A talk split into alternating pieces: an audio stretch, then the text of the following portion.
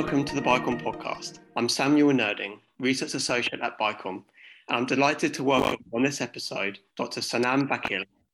Sanam is the Deputy Director and Research Fellow at the Middle East and North Africa Programme at Chatham House, where she leads projects work on Iran and the Gulf. Sanam also teaches in the Middle East Studies Department at the John Hopkins School of Advanced International Studies in Italy. Sanam, it's great to have you back on the BICOM podcast. Thanks for joining. Thank you for having me.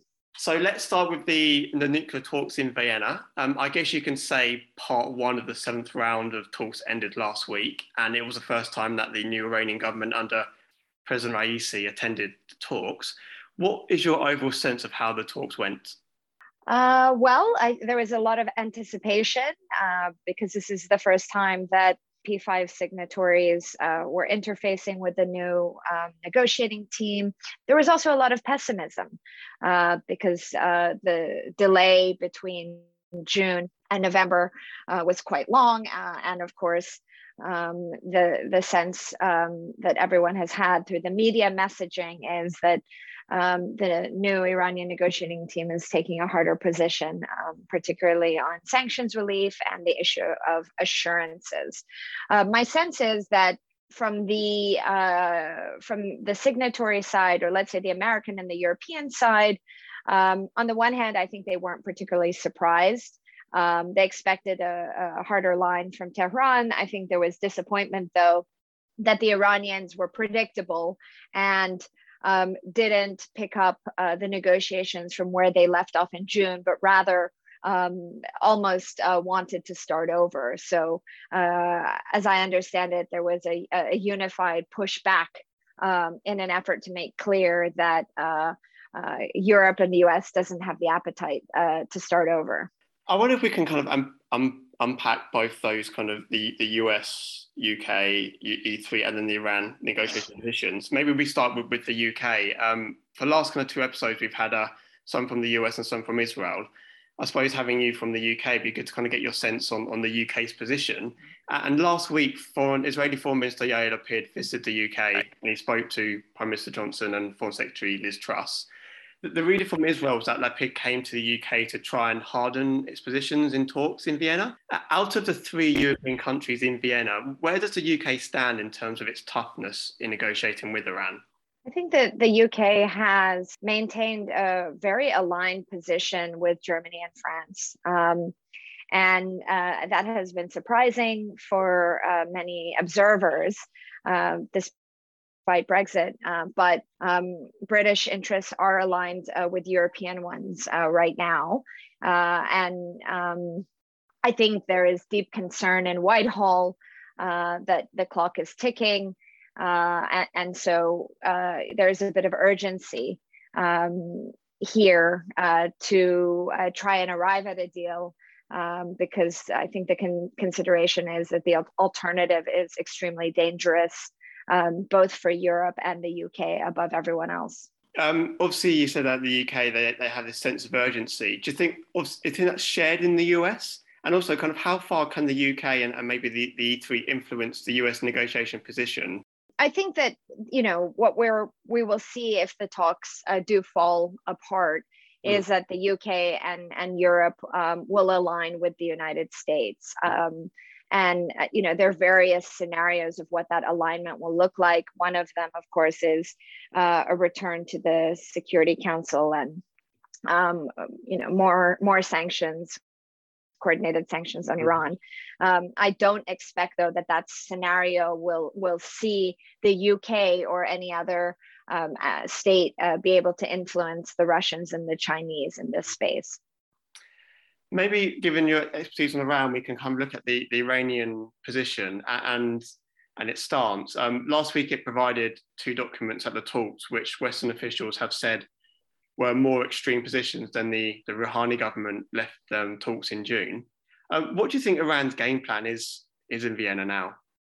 Uh, I, I think that the, the new administration is uh, focused on um, obtaining uh, a, a, a, more resilient JCPOA. Mm. Um, and I think that's their number one objective.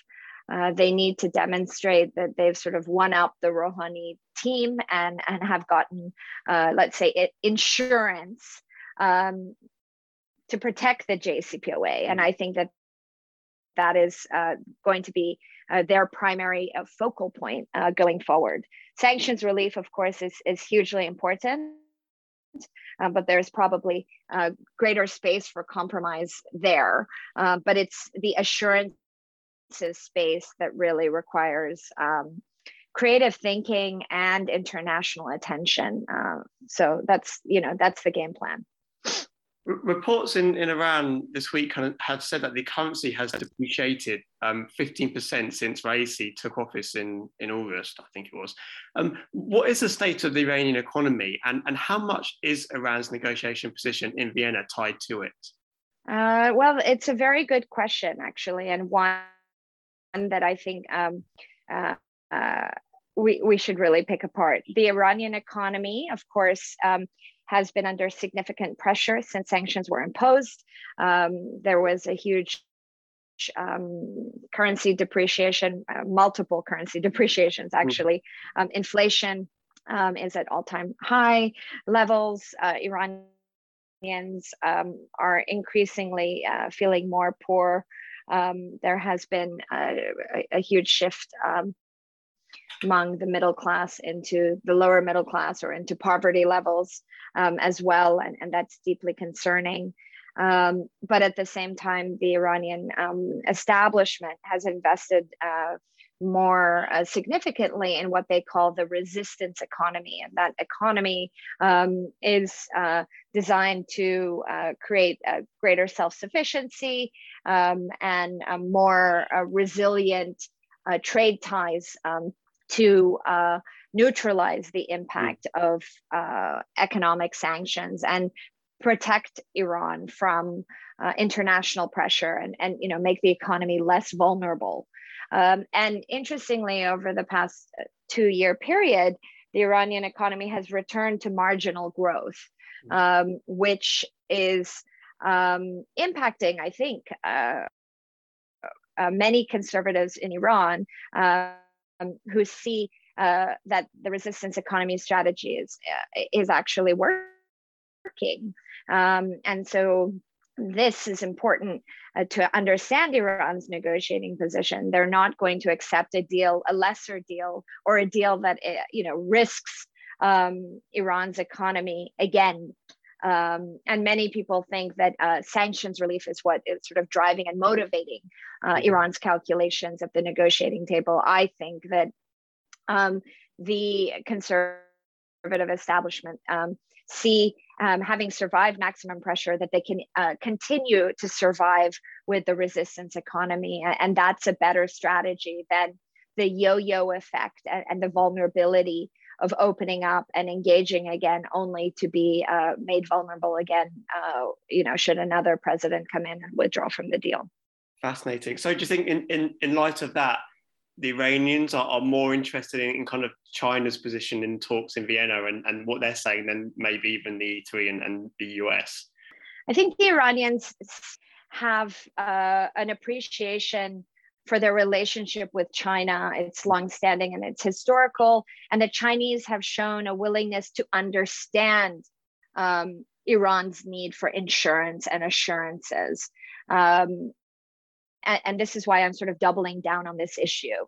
If some package of assurances can be creatively crafted, um, you know, this is the pathway uh, to create a sustainable JCPOA. It will probably need um, a process of scaffolding and perhaps um, uh, you know incremental talks along the way um, but I think that is the pathway to uh, building back to a you know stronger, um, more durable JCPOA. And um, you know, I think the Chinese and Russians have sympathy for the Iranian position um, and understand that uh, the risk of returning without assurances will make the Iranian um, political establishment more, more vulnerable over a longer period of time.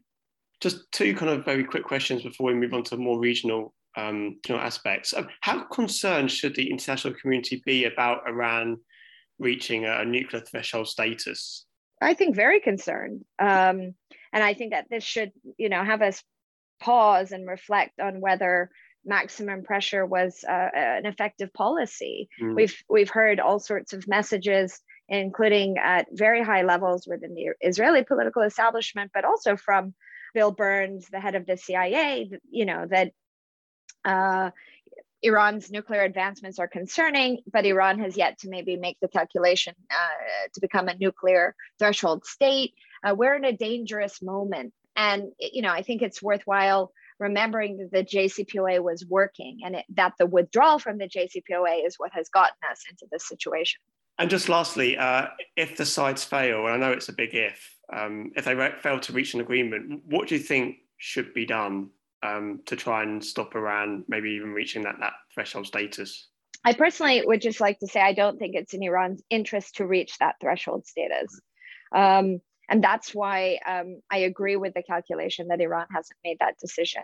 Um, reaching that threshold, I, I, don't think would solve or address Iran's uh, security challenges, and in fact might enhance them uh, because other regional states like Saudi Arabia or Turkey would definitely um, increase um, or accelerate uh, their own um, decisions to pursue nuclear weapons themselves, and that would, you know, neutralize the Iranian mm. uh, position uh, right then and there.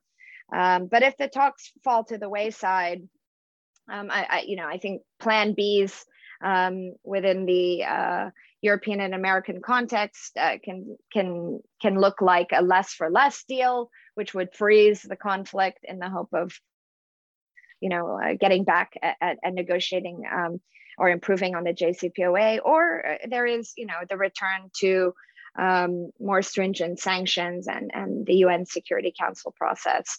Um, and above all of that, of course, hovers um, the persistent um, threat of uh, Israeli attack, um, which I think all sides are, are, are uh, looking to avoid because it would um, probably uh, draw in external actors uh, and, and result in a, a broader regional conflict that uh, nobody really has appetite for. So, again, this is why this moment is so critical, and actually why um, restoring the JCPOA, even if it is seen as a band aid, um, should be prioritized from all sides uh, because the plan Bs and, and the alternatives um, are really quite dangerous um, and, are not going to build a, a, a resilient um, non-proliferation agreement with Iran. Absolutely. Um, you mentioned there some of the states in the Gulf. Um, maybe we can move on to the region. And there's been a lot of reconciliation happening between ideological foes. UAE um, Crown Prince Mohammed bin Zayed was recently in Turkey. I believe Saudi Arabia Crown Prince Mohammed bin Salman has been in Qatar. Um, the UAE, Jordan, Egypt are trying to mend ties with Syria. Um, it's a big question, which I know is going to be hard to answer in a couple of minutes, but maybe you can help just to make sense of what's driving the, these events. Sure. Yes, there's been an extraordinary amount of movement. And um, it really appears that the region um, is sort of taking a pause and recalibrating after um, the apogee of tension that we really witnessed in 2019. Um, I think there are multiple factors that are driving um, de escalation right now. Um, and I have to say, I'm not particularly confident that the de escalation will prevail. Um, but the drivers are of um, I think an assessment, particularly in the Gulf, that um, maximum pressure actually brought um, uh, maximum pressure also to the GCC states. If you recall, in 2019, um, Iran um, was behind destabilizing attacks in the port of Fujairah, um, in uh, the Abqaiq attacks in uh, Saudi Arabia in September 2019. And I think these were game changers in um, uh, sort of challenging um, the assumption in, in the Gulf that the US would come uh, to the aid of GCC states. So that's one element that is really important. Um, second, of course, COVID and, and the economic challenges that have come over the past 18 months have perhaps led uh, Gulf states, and again here, particularly Saudi Arabia and the UAE, to reassess and, and prioritize uh, their domestic um, positions Uh, so uh, I, I, think that there's a, a big element of um, domestic economic um, connectivity uh, to that of regional stability. And, and, frankly, you can't really attract FDI um, and you can't build uh, a, a, diversified um, economic um, uh, strategy if their drones and missiles uh, going, you know, off over your airspace every day. Yeah. Um, so that's the second driver, and I think the third driver is, um, you know, deep questions about um, regional ties with the United States. Uh, there is a sense in the Middle East that the US is distracted and prioritizing its domestic and geopolitical um, issues with China.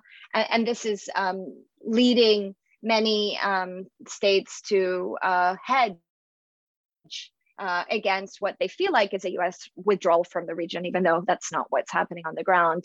Um, and so um, all of these states are uh, pursuing their bilateral and multilateral um, de escalation um, uh, pathways.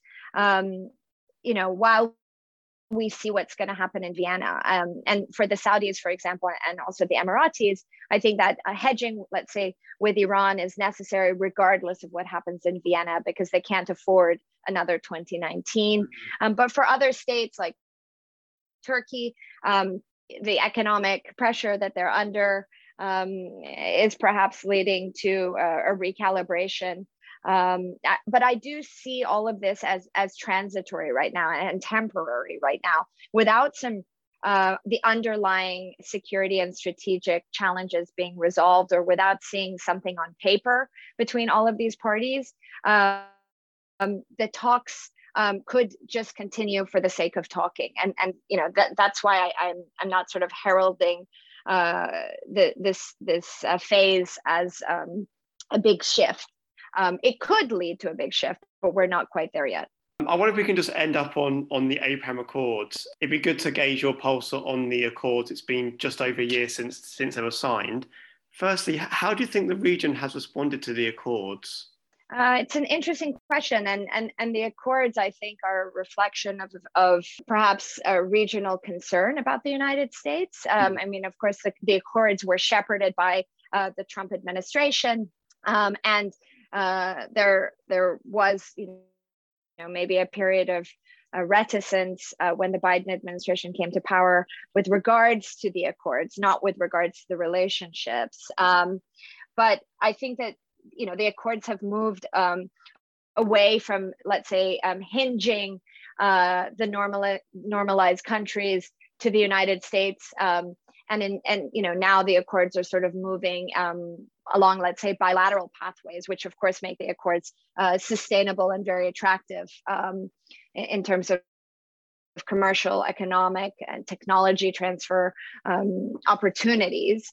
Um, on the strategic um, front, though, I think that um, the direction of the accords um, really remains still uncertain. We know that particularly the UAE and Israel share um, a, maybe a vision for the region and share um, threat perceptions. Um, so there's a strategic linkage um, taking place, but tactically, the response to those threats um, are, are quite different. And, and the case in point is that of Iran, where the is Israelis have, uh, you know, a very clear, uh, targeted strategy, you know, often referred to as the shadow war, uh, to constrain Iran's regional presence on Israeli borders, but also within within Iran itself. Whereas the Emiratis are geographically and demographically um, challenged by, you know, their big northern neighbor, and and the way that you know the pathway that they have opened up for themselves is to de-escalate. Um, doesn't mean that they don't see Iran as a uh, a predatory state and a threatening, menacing state, um, but uh, you know to fit in with their economic priorities and their diversification objectives, uh, a de-escalation uh, pathway, you know, is um, the best way forward for them. Fascinating. And just lastly, are, are you surprised that that no more countries have signed up to the accord since, given that as you said, the, the bilateral relationships between Israel, Bahrain, UAE, Morocco have flourished so much. are you surprised that no more countries have decided to sign up? And, and do you think there could be a one or two more additions in 2022? Um, I'm not surprised. Um, you know, the Accords came with a shopping list for most countries uh, yeah. that normalized. Um, and I don't see the Biden administration as uh, uh, willing to um, indulge uh, regional states shopping list, um, and rather uh, I, for a, let's say the accords to broaden in in the current period that we are with with this administration. Um, and perhaps going forward, I think it would require uh, regional states alongside Israel um, to take a greater investment, uh, not on the Iranian issue or on the uh, shared concerns of terrorist groups in the region, but actually the elephant in the room, which is uh, Palestine.